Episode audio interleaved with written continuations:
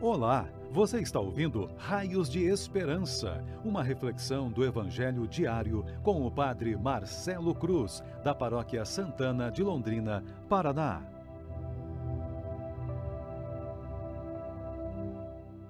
Caríssimos irmãos e irmãs, hoje, quarta-feira, vamos ouvir e refletir sobre o Evangelho de João, capítulo 8, versículos de 31 a 42 o Senhor esteja convosco, Ele está no meio de nós.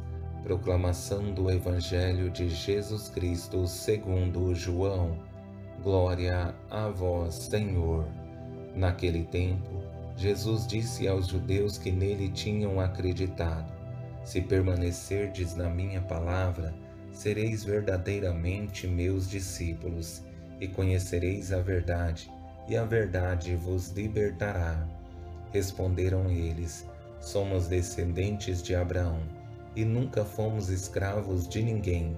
Como podes dizer, vós os tornareis livres?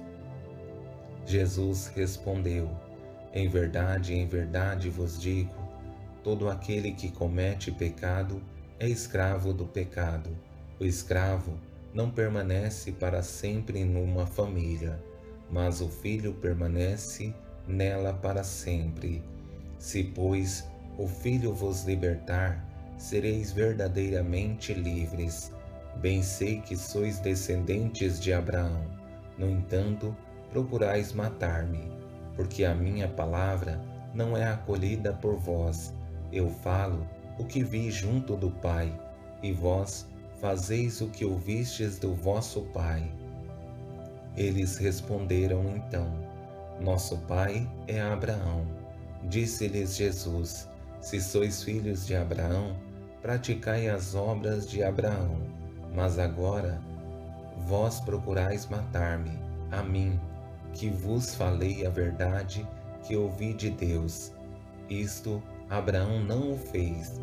Vós fazeis as obras do vosso pai? Disseram-lhe então: Nós não nascemos do adultério temos um só Pai, Deus. Respondeu-lhes Jesus: Se Deus fosse vosso Pai, certamente me amaríeis, porque de Deus é que eu saí e vim. Não vim por mim mesmo, mas foi Ele que me enviou. Palavra da salvação. Glória a vós, Senhor. Caríssimos irmãos e irmãs, a fé sempre nos leva a tomar uma decisão, principalmente porque os desafios em nossas vidas são constantes e, se queremos estar com Deus, certamente nos dará motivações para continuarmos em seus caminhos. Mas precisamos ter a coragem de enfrentar as dificuldades, principalmente com aqueles que dizem ter fé.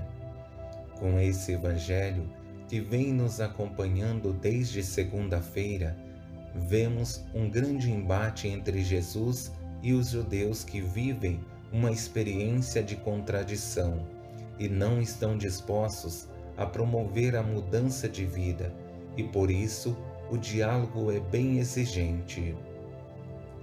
Para facilitar nossa compreensão, vou conduzir a reflexão a partir de três momentos no primeiro, a verdade como um processo de libertação. No segundo, o pecado como um fechamento à graça de Deus. E no terceiro, a unidade entre Jesus e o Pai. Nesse primeiro momento do diálogo de Jesus com os judeus, sua intenção é despertar neles uma maior compreensão sobre a verdade que os ajudará em um processo de libertação. Por esse motivo, essa primeira parte do diálogo certamente nos ajudará a rever nossa vida e também nossas atitudes. Se permanecerdes na minha palavra, sereis verdadeiramente meus discípulos e conhecereis a verdade, e a verdade vos libertará. Responderam eles: Somos descendentes de Abraão e nunca fomos escravos de ninguém. Uma pessoa fechada à graça de Deus não consegue ver a verdade diante dos seus olhos, mas uma pessoa que se apoia na verdade certamente é livre e consegue fazer um caminho que seja saudável, mas percebemos que o fechamento parece permanente. E chegamos ao segundo momento em que Jesus os ilumina para dizer que não está não estão abertos à verdade. Certamente é, está em um caminho repleto de erros e o pecado se torna uma constante em sua vida. Ele se torna um fechamento à graça de Deus. Em verdade, em verdade vos digo: todo aquele que comete pecado é escravo do pecado. O escravo não permanece para sempre numa família, mas o filho permanece nela para sempre.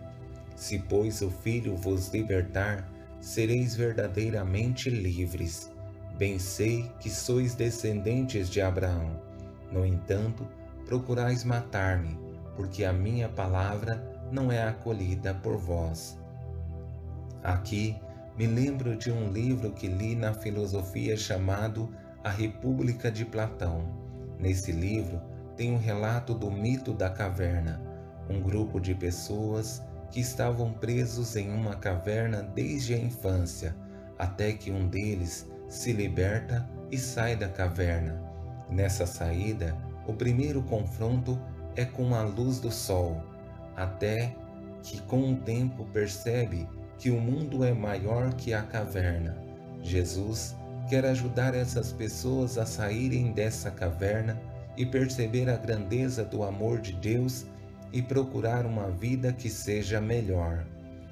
Ao revelar sua motivação pela qual quer libertá-los, percebe que, mesmo diante da rejeição, Jesus quer ajudar, principalmente porque sua vinda a esse mundo tem um objetivo: salvar a humanidade de seus pecados, e através de suas palavras revela que esse projeto não é egoísta e muito menos individual, mas um projeto de amor em unidade com o Pai. Se Deus fosse vosso Pai, certamente me amaríeis, porque de Deus é que eu saí e vim. Não vim por mim mesmo, mas foi Ele que me enviou.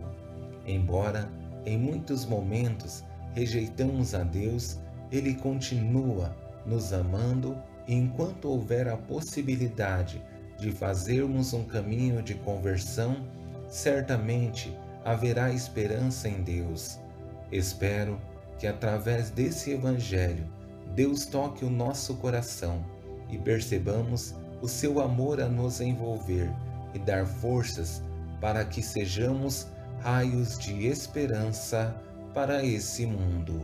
Louvado seja nosso Senhor Jesus Cristo, para sempre seja louvado. O Senhor esteja convosco, Ele está no meio de nós.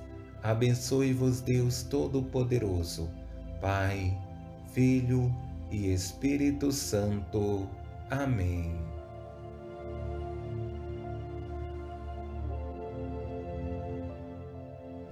Você ouviu o Raios de Esperança uma reflexão do Evangelho diário com o Padre Marcelo Cruz, da Paróquia Santana de Londrina, Paraná. Se esta mensagem lhe fez bem hoje, compartilhe com seus amigos.